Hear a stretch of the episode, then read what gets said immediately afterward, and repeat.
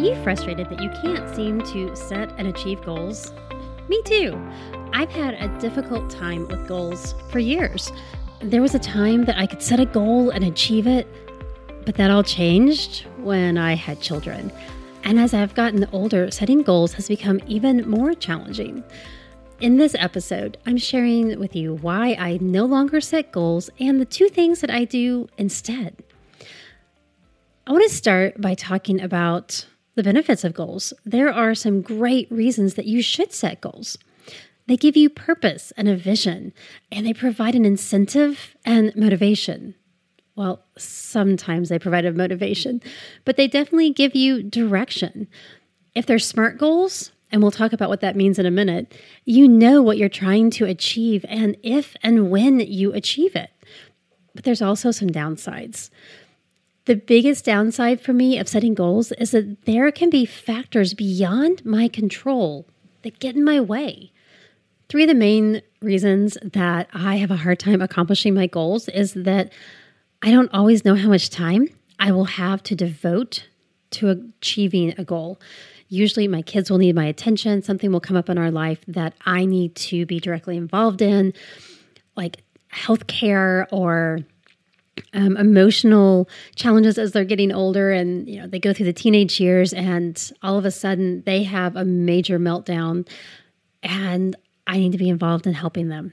Or maybe i'm having health issues that prevent me from losing weight or getting the sleep that i need. And there's things that i can do to help in that process but i also recognize there are factors that i can't control.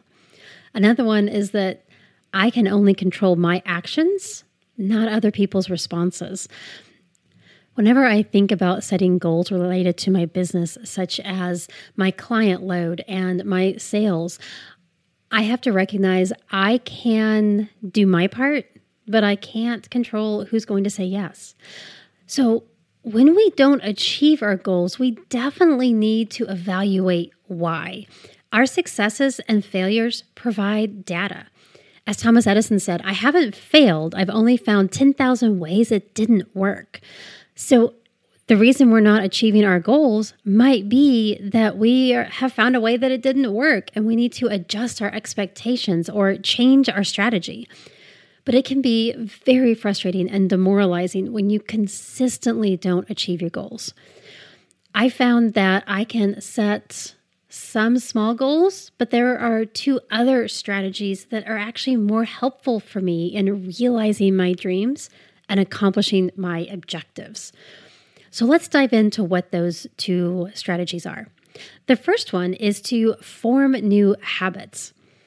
I cannot control the outcome of what I do, but I can control what I do.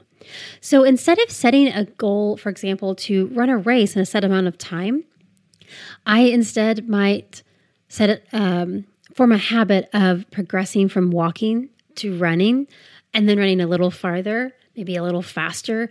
I'll have those habits built in so that I am continuously improving. Instead of setting a goal for how much weight I want to lose by a certain amount of time, I will set guidelines for myself of maybe what I eat or how much I eat or even when I eat it. As I set those new, create those new habits, I am building a structure around which I should be able to lose weight if I don't have other factors in play. As I establish these habits, I can move closer to my desired outcome. It's taking advantage of that 1% principle. It's like compound interest. You do you invest a little bit now and later you'll see a big return on your that investment. So today I want to make good choices. I want to form new habits related to how I move, how I eat, how I sleep, how I spend my time. Those little habits will build up. As I move a little closer to my goal, as I continue towards that 1% change, I will eventually reach my goal or my objective. This method can seem slower, but I found that it is longer lasting and it's more rewarding. it allows me to learn more about myself also as I explore how to create that habit that sticks. What's important to me? How does my brain work? How can I create a habit that is motivating for me? And as I establish that little habit, I can then add another habit and then another habit. And before you know it, it's snowballing, and I have moved forward significantly. And the second strategy that I use is that instead of setting a goal, I actually tackle a project. A SMART goal, you may be familiar with, are specific, measurable, achievable, relevant, and time bound. And projects have some similar characteristics to goals, but there's one big difference. So let's talk about these. A project is still specific and measurable. You need to identify your end objective. Start with your end in mind, as Stephen Covey says. If you don't know where you want to end up, you won't know if you get there, you won't know how to get there. Sometimes a project I find is even more specific and measurable than a goal because I am t- built into the concept of a project, I am breaking it down into small pieces which leads into the achievable. By breaking this project down into specific steps, steps as small as possible, I know that I can accomplish each step, or I'll know what I need to do to get help to accomplish it, or um, what I need to put in place to be able to accomplish that. Projects are also relevant.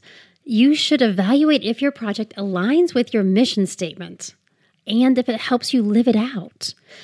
If you've not worked through the mission statement series, if you don't have a mission statement that you're working by, I would encourage you to take some time to do that. It's really helpful to know how specific projects are helping you uh, live that out. And you might find that you don't need to do a project because it's not helping you live out your personal or your family uh, or business mission statement. And it's not something that you need to do. But now here's the big difference projects are generally not time bound. SMART goals are if you need to be able to say, I have achieved this goal by this date or not. But with projects, I have identifiable steps. As I complete one step, I start on the next one. I sometimes have to put deadlines on specific project steps or even on specific projects, but not usually. But for example, as I'm recording this episode, I want to finish several projects before we leave for vacation. So I am prioritizing the steps that I need to take to complete them.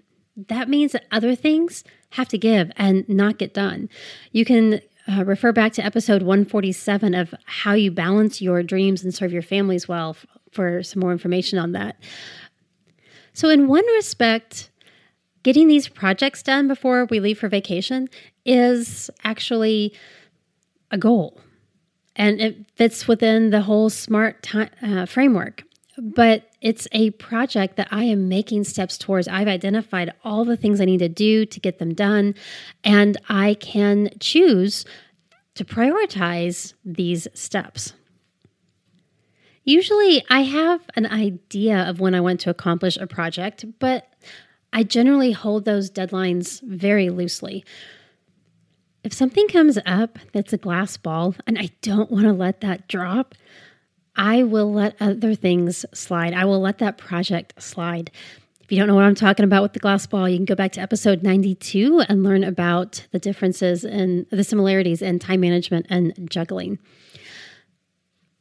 I have a choice when it's a project to say, right now, my time needs to be invested in my family. My children need me to help with this project or need me to take them to the doctor and therefore, I can't work on the next step of my project. But I can keep in mind is does it have a deadline?